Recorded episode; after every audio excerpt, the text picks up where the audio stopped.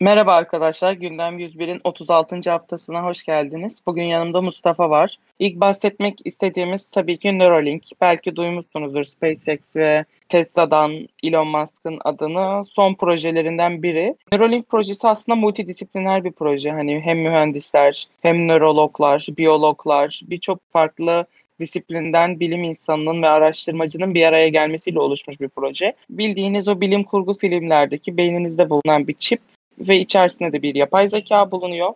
Size gerekirse yardımcı oluyor, gerekirse anlarınızı depoluyor ve sonra tekrar oynatıyor. Kimlik yerine kullanılabiliyor, pasaport olarak kullanılabiliyor. Yani o filmlerde gördüğümüz birebir çip ama tabii ki bu projenin başlangıcı böyle yüksek bir hedefle değil, daha günümüzün problemlerini çözmek üzere yapılmış olan bir proje. Bunun bu hafta canlı yayında demosunu yaptılar. Üç tane domuz üzerinde.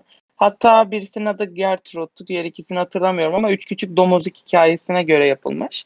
E, şu anlık projenin bulunduğu aşama felçli ve nörodejeneratif hastalıkları olan insanlarda aslında yeteneklerini geri getirme ya da bir kısmını hani tekrar kullanıma sokma gibi düşünebilirsiniz. Hani spinal omurga ile alakalı bir hastalığınız varsa, e, nöral bir hastalığınız varsa vücut kontrolünüzde onu restore etmek için aslında yapılmaya başlandı projenin şu anki ilk aşamaları ama faz faz ilerleyecek. Üç tane domuz üzerinde yaptılar. Bir gösterdikleri domuzda hiçbir şekilde e, Neuralink takılı değildi.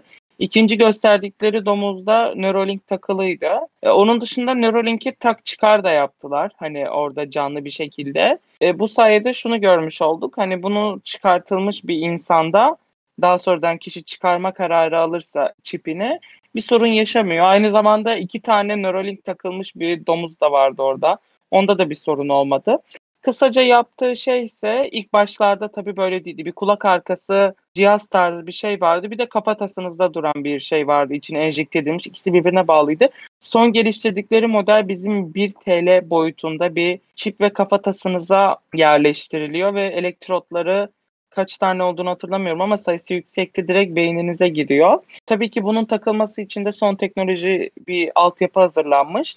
Neuralink takımı için özel bir e, cerrahi cihaz geliştirilmiş. Kafatasınızı tarıyor. Kafatasınızı taradıktan sonra bir saatin altında operasyonu yapabiliyor. Siz yerleşiyorsunuz. Yerleştirdikten sonra cihaz taramanızı yapıyor. Taramanızı yaptıktan sonra o bölgedeki saçın kesilmesi gerekiyor olabilir ama tam hatırlamıyorum. Gerekmiyor da olabilir e, kan damarlarından geçirmiyor. Sadece sinirler üzerinden geçiriyor. Ama sinirlere yakın hani sinirlerin elektriksel iletimini okuyabilecek yakın. Ama sinirlere zarar verecek kadar da üzerinden geçmiyor o elektrotlar beyninize giren. Bu yüzden kansız bir operasyon oluyormuş. Yani bir kanamanız olmuyor. Lokal anestezi de yapılmasına gerek yokmuş. Acı da hissetmiyorsunuz. Bir saat içerisinde çipinizi taktırıp hastaneden çıkabiliyor musunuz? Asıl hedefledikleri şey sizin Bildiğiniz gidip e, işte ücreti ödeyip rezervasyon yaptırdıktan sonra otomatik yatmanız orada cerrahi masaya. Cihazın size çipi takması ve aynı gün içerisinde hiçbir sorunsuz ayrılmanız. Dediğim gibi ilk aşama bu nörodejeneratif hastalıkları gidermek adına. E, daha sonradan bu bireylerin bilgisayar kullanabilmesi, bunun üzerine kanınabilecek şeyler, işte tanımlamalar için kimlik tarzı vesaire şeylerde kullanılabilir. Yapay zeka yerleştirilirse eğer içine hani kafanızın içinde size yardımcı olan bir ses gibi kullanılabilir. Uzun vadede oradaki bir muhabirin sorduğu soru üzerine anıların kaydedilip tekrar oynatılması olabilir. Hatta çok çok uzun vadede Elon Musk onu yayında demiş miydi hatırlamıyorum ama bir kişinin tüm hayatı boyunca doğumundan itibaren takılırsa aslında e, benliğinin oraya kaydedilmesi mümkün olabilir ve böylece bir kişi o çipin transferinde böyle hani vücudu bir kalıp taşıyıcı araç olarak kullanıp sonsuza kadar aslında yaşayabilmesi bile mümkün. Ama tabii ki şu anda bu çipin yaptığı tek şey veri okuması yapıyor. Beyin dalgaları ve sinirsel aktiviteleri. Herhangi bir düzenleme ya da sinirlere geri bir etkileşime girmiyor ama ilerleyen fazlarda dediğim gibi bunları da açmayı planlıyorlar. Yaptıkları demoda e, domuzlara yemek verdiklerinde domuzların beyninde oluşan nöral dalgalanmaları gösterdiler. Ondan sonra işte yazılımla bunları anlamlandırdılar. Daha sonrasında da bir domuzu yürüme bandına koydular. E, altta domuzun nasıl yürüdüğünü, üstte de Neuralink'in domuzun yürürken üç boyutlu görüntüsünü oluşturmuş halini gösterdiler kemiklerin konumuyla ilgili. Yani aslında bu tamamen beyinden gelen sinyalleri anlamlandırıp daha çok veri bankası oluşturduktan sonra bu verileri işleme üzerine çalışıyor. Tabii e, sen bunu anlattığın zaman benim kafamda iki tane şey canlandı. Bir tanesi böyle acaba ileride bebeklerde doğduğu anda hani bugün aşı yaptırmaya götürüyoruz mesela. Bebek doğduktan birkaç ay sonra ya da birkaç hafta sonra. Acaba onun gibi böyle saate benzer bir şekilde böyle ufak bir mikroçip takılıp onun sürekli böyle vücutta kalması sağlanacaktı ve bu Neuralink işte tak çıkar yapılabilecek mi mesela ileride? İlk kafama erişen oydu. Sonuçta hani e, hayatın tümünü kapsayınca dedik ya. Aynı onun gibi böyle çok ufak yaştan daha ilk aşısını yapar gibi onu böyle koyup istediği zaman çıkartabilmesi ya da e, istediği zaman takıp onun e, kaydına devam edebilmesi gibi böyle bir saat gibi geldi aklıma.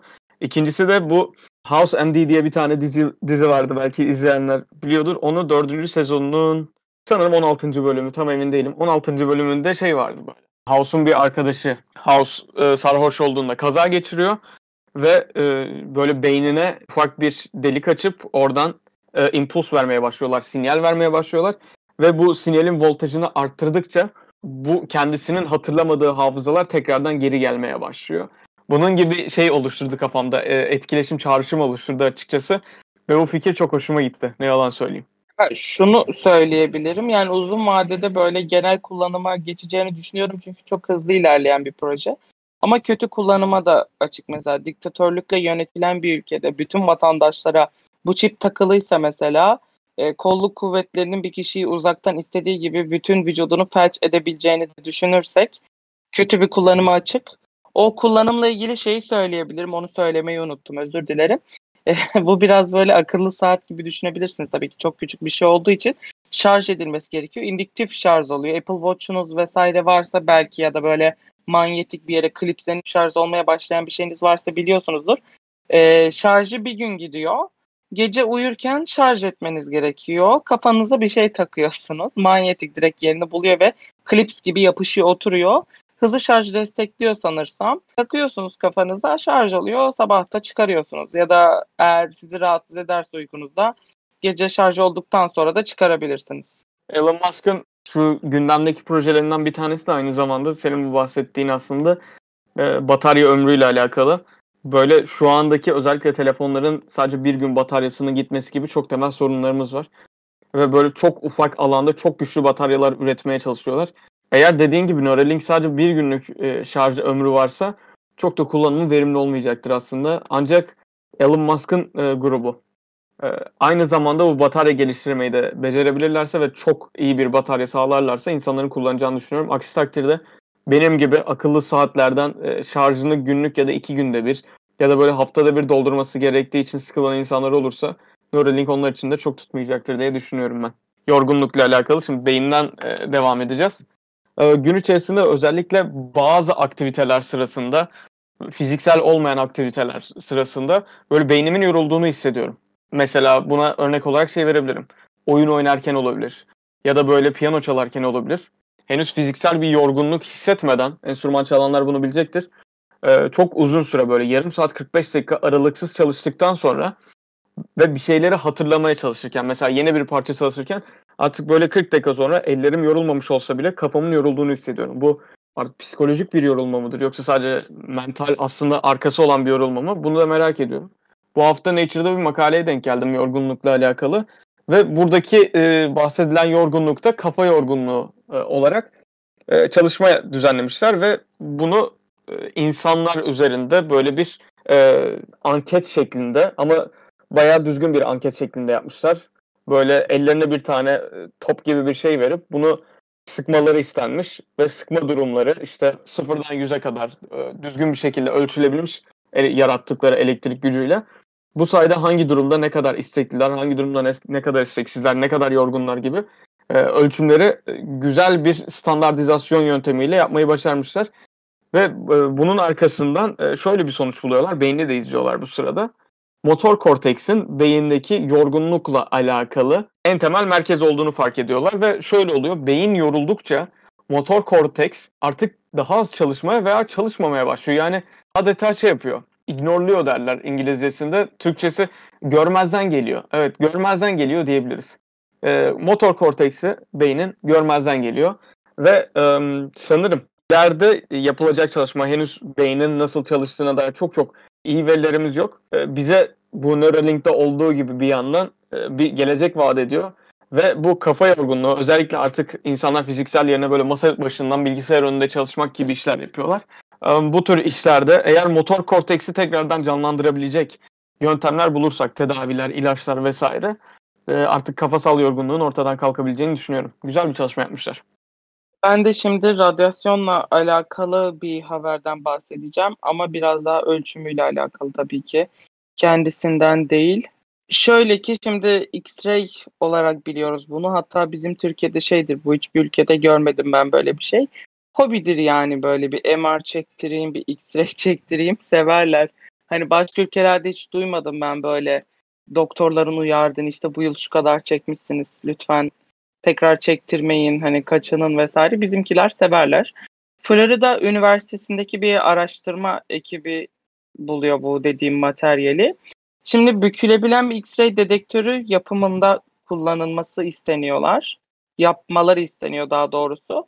Onlar da çevreye daha zararlı olan ve daha ucuz bir materyal geliştiriyorlar. Şimdi bu dediğim materyalin adı böyle e, scintillatör diye geçiyor bu. Bu X-ray çalışmasına sağlayan temel şeylerden biri e, X-ray ışınlarının yani radyasyonunu görülebilir ışığa çeviriyor ve bu teknolojinin tüm altyapısı bu. Ama bu materyaller tabii ki çevreye zararlı, üretimi zor vesaire. O yüzden günümüzde bazı belli başlı şeyler, teknolojiler ve altyapılar kullanılıyor. Çok çeşit yok ama çeşitleri var yine de teknolojik olarak. Dişçi'de, havalimanında vesaire her yerde bu kullanılıyor. Dediğim gibi pahalıydı ve üretmesi zordu bu ana kullanılan materyallerin dışına çıkmak. Ee, çok yüksek seviyede toksik de olabiliyorlardı aynı zamanda. Ama bu araştırma ekibi gidiyor organik bir bileşen olan manganez halidi kullanıyor ventilatör yapmak için. Bu kullandıkları materyal bükülebiliyor. Böyle toz şeklinde katı hale gelebiliyor. O yüzden istediğiniz şekilde yapabiliyorsunuz. Mesela halkasal bir şey yapabiliyorsunuz. Bu sayede hem ucuz oluyor, organik olduğu için çevreye daha az zarar veriyor. Bir yandan da üretilmesi kolay, işlenmesi kolay bir malzeme. O yüzden hani X-ray'de önümüzdeki 5 yıl içerisinde bu malzemenin kullanıma geçmesi büyük büyük bir ihtimal. Şimdi bir sonraki haberde Alzheimer'dan bahsedeceğim. Bunamadan, demanstan artık e, ne dersek buna. Erkeklerde bilindiği üzere Alzheimer kadınlara göre e, daha sık görülüyor. Ya da gör, e, görülme sıklığından çok bize etkileme durumu da daha fazla. Yani bir erkekseniz Alzheimer yakalanma riskiniz hem daha fazla hem de bu hastalıktan e, zarar görme durumunuz kadınlara göre daha hızlı ve daha çok. Böyle bir sıkıntımız var. Bununla alakalı ufak bir e, araştırma yapılıyor. Ufak değil daha doğrusu bir araştırma yapılıyor yıllardır. Ancak ufak bir bilgi şeklinde aktarayım hemen. E, kadınlarda bulunan ikinci X kromozomunun yani biliyorsunuz erkekler XY kromozomlarına sahip. Kadınlar XX kromozomuna sahipler. Bu kadınlardaki ikinci X kromozomu her ne kadar biz inaktive oluyor diye düşünsek de aslında bu tür durumlarda koruyucu etkiler e, sağlıyormuş. Ve her iki X kromozomunda dahi e, Alzheimer'a yatkınlık olması yine de erkeklerdekinden daha da kötü yapmıyormuş durumu. Ve bu sayede kadınları e, daha çok koruyor, daha az yakalanmalarını sağlıyor. Hem de eğer Alzheimer hastalığına sahiplerse hastalığın daha yavaş seyretmesiyle sonuçlanıyormuş. Böyle bir bilgiyi de aktarmış olalım. E, gerisi detayları çok da vermek istemiyorum çünkü birazcık artık genetiğe dalmış oluyoruz. Şimdi bir sonraki konumuz da dinozorlarla ilgili. Daha doğrusu dinozorların kitle ya da kilo ölçümü diyebiliriz. Şimdi biz tabii ki kemiklerden vesaire ondan bundan bir dış yapısını ortaya koyuyoruz ama geçen haftalarda da konuşmuştuk. Bir bireyin kilosu fizyolojik olarak aslında ilaç kullanımında ve tedavide diyetini, ilacın nasıl uygulanacağını, tedavi nasıl uygulanacağına kadar birçok konuyu etkiliyor. Araştırmacılar da işte dinozorların ağırlıklarını hesaplamaya çalışıyorlar. Vücut boyu özellikle vücut kütlesi hayvanın yaşamının tamamını neredeyse etkilediğini az önce söylemiştim. İşte beslenme, üreme, hareket etme şekilleri gibi. Dinozorların vücut kütlelerine dair bir bilgimiz olsa da bu bizim için bir temel yapı taşı olurdu. Hani anlamamız için neyle besleniyor, nasıl yürüyor, kemikleri belki daha sert. Çünkü mesela kemiklerin içinde daha çözünebilir organik bir yapı varsa o çözülmüştür, dış kısmı kalmıştır. Yani kilolarını bilsek aslında çok daha spesifik tahminler yapabileceğiz. Mesela T-Rex için yapılan hesaplamalarda ağırlığı 3 ton da olabilir ama 18 ton da olabilir. Yani bu çok geniş bir aralık. Daha spesifik olmalıyız bu konuda. Neyse 1905 yılından beri yapılan bu alandaki ağırlıkları, kütleler hesaplanması ile ilgili inceleniyor. Ve bu hesaplamaları nasıl yaptıkları da değerlendiriliyor. Şimdi ya yaşayan hayvanların kemik ve e, yapı ve boyutuna oranla olan kilolarının dinozorlara oranlıyorlar. Ya da dijital olarak dinozoru 3 boyutlu bir yazılımda oluşturduktan sonra eklemelerle oradan ağırlığının ölçümünü yapıyorlar. Şöyle ki bu araştırma şunu ortaya çıkarmış. Bu iki yöntem de aslında birbirine düşman değil. Bu iki yöntemin birbirine oranlanması daha doğru bir sonucu veriyor. Güzel bir arkeolojik gelişmeden bahsettin. Şimdi bu haftanın son haberi olarak ben HIV ile alakalı bir gelişmeden bahsetmek istiyorum. ve uzun bir süreç şeklinde bahsedeceğim bundan. Yani uzun bir haber şeklinde, bir tartışma şeklinde götürmek istiyorum. Her bin insandan 5'i ile 10'u arasında Human Impapilloma virüs dediğimiz HIV ya da diğer ismiyle AIDS hastalığına karşı doğal bir bağışıklık var. Ya da bu insanlar bu virüse karşı bir tepki vermiyorlar. Ölümcül e, tepkilere yol açacak şekilde. Ve bu insanlarda genelde e, bu virüs pozitif çıkmasına rağmen e, onların hayatını etkilemiyor. Tabii bahsettiğim oran e, dediğim gibi %1 ile %0.5 e, arasında değişiyor. Şimdi bununla alakalı e, temel olarak gördüğüm, ilk gördüğümde bu peki dedim. Ondan sonra birazcık düşünürken aklıma birkaç bir şey geldi. E, birincisi her ne kadar bahsetmek istemesem de Covid ile alakalı. E, Covid'den bahsetmeyeceğim ama koronavirüslerle alakalı bir şeyden bahsedeceğim. Kedilerde koronavirüs hastalığı özellikle sokak kedilerinde oldukça yaygın. Dışarıda sevdiğiniz ya da gördüğünüz kedilerin her 10 tanesinden e, 9'u büyük ihtimalle koronavirüs testi yapılsa pozitif çıkacak vakalar. Ve bununla alakalı şöyle bir durum var. E, koronavirüs kedilerde ölümcül bir virüs olmasına rağmen e, hiçbir kedi koronavirüs yüzünden ölmüyor. E, kedilerde koronavirüs vücutlarında sürekli olarak bulunmasına rağmen genelde vücudun bağışıklık sistemi çöktüğü zaman ya da herhangi bir ameliyat, operasyon geçirdiğinde, bir travma yaşadığında, bir şok geçirdiğinde e, bu kedi e, kendisinde bulunan koronavirüs hastalığını FIP denilen bir hastalığa çeviriyor. Felin e, infectious peritonitis, e, peritonitis denilen bir hastalık. Ve asıl ölümcül kısmı burası zaten. FIP'ye sahip kedilerinde %90'ından fazlası ölüyor. Şimdi benim bir süredir e, veteriner kliniğinde çalıştığımı biliyor zaten Berk. Ve ben oraya gelen hastalardan bazılarının şey olduğunu hatırlıyorum. Benim kedimde koronavirüs var haberiniz olsun dediklerini hatırlıyorum. Yani normalde koronavirüs insanlar tarafından ölümcül olduğu biliniyor. Ancak e, dediğim gibi bazıları geliyor bize ve bizim bu kediye yaptığımız tedavi genelde şey oluyor. E, kedinize e, hiçbir şekilde zarar vermemeye çalışın, ameliyat yaptırmamaya çalışın bunun haricinde de yapılabilecek en iyi şey immün sistemini e, destekleyecek şekilde yılda iki defa e, ya da dört defa artık hekim neyi uygun görürse bağışıklık sistemini güçlendirecek ilaçlar, enjeksiyonlar yapılıyor bu kedilere. Ve 9-10 yaşında kediler gördüm. Koronavirüs pozitif e, hastalığını taşıyan. Genelde dışarıdan e, yak- artık yakalanmış demeyeyim ama dışarıda e, gördüğü bir kediyi sahiplenmiş. Daha sonrasında testi pozitif çıkmış ancak yaşamaya devam ediyor. HIV'de de insanlarda durum büyük ihtimalle yavaş yavaş buna dönebilir. Tabii bu bahsettiğim 3 yıl içerisinde 5 yıl içinde olmayacak ama e, HIV'li olup da yaşamaya devam eden insanlarda böyle bir şey görebiliriz belki. Çünkü HIV'nin de sıkıntısı biliyorsunuz e, öldürücülüğü yok. Ancak e, insanlar HIV artı grip olduğu zaman e, direkt şey oluyor. İmmün sistemi çöktüğü için o kişide e, herhangi bir grip virüsü bile, rinovirüs bile, herhangi bir e, aklınıza gelebilecek çok basit bakteriler bile vücutta çok büyük e, hasarlar yaratıp o kişiyi öldürebiliyor. Bu açıkçası HIV ile koronavirüs birbirine, kedilerdeki koronavirüsle insanlardaki HIV birbirine oldukça benziyor bu bakımdan. E, benim aklıma şimdi şöyle de bir şey geldi. Ya e, dışarıda çok fazla bahsediliyor koronavirüs koronavirüs ve ister istemez benim de hani kafamda insanlardaki koronavirüs sürekli sorular oluşturuyor. Acaba dedim bazı insanlarda ciddi etkiler veriyor korona. E, direkt ölümcül yani septik şoklara sokabiliyor. Kimi insanlarda ufak sadece bir kırgınlık şeklinde gittik diyor. Ancak toplumda çok büyük bir kesim aslında e, koronavirüsü e, atlatıyor ve farkında bile değil. Ayakta atlatan çok fazla kişi var.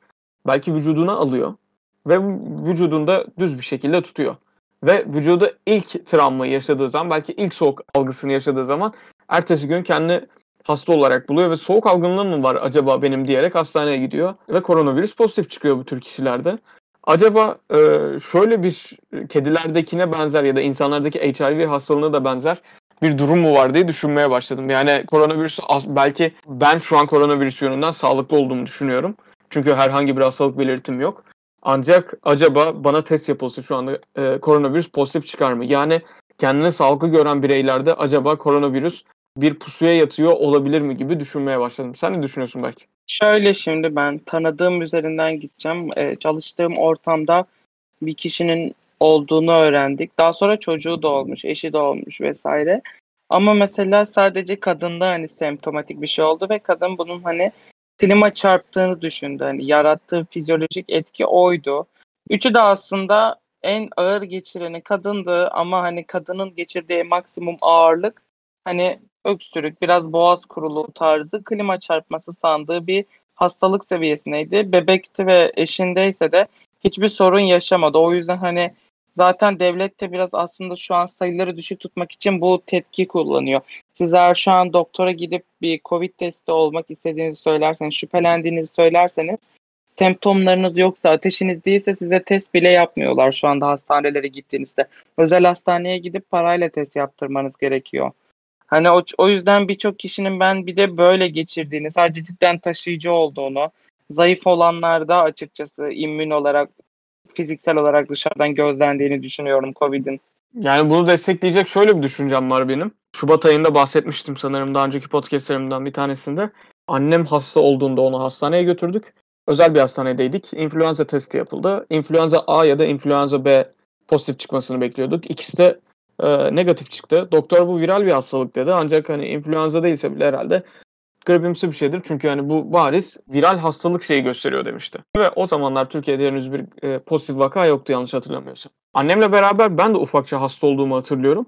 Ama ben hiç hasta hastayım hastayım dememiştim. Ben maksimum bir gün burnumun aktığını falan hatırlıyorum böyle. Asıl bir de annemle uğraştığımız için genel olarak hani o birazcık e, zorlu atlattı çünkü 3-4 gün yatakta yatmak zorunda kaldı böyle yerinden çıkmadan. Acaba şeklinde hani e, böyle bilinçaltımdan sürekli bu şekilde şeyler çıkıp düşünmüyor değilim yani. Bu haftaki Gündem 101 podcastimizin de sonuna geldik. Bizlere Instagram, YouTube ve Bilimum podcast sayfalarımızdan takip edebilirsiniz. Haftaya görüşmek üzere. Sağlıcakla kalın.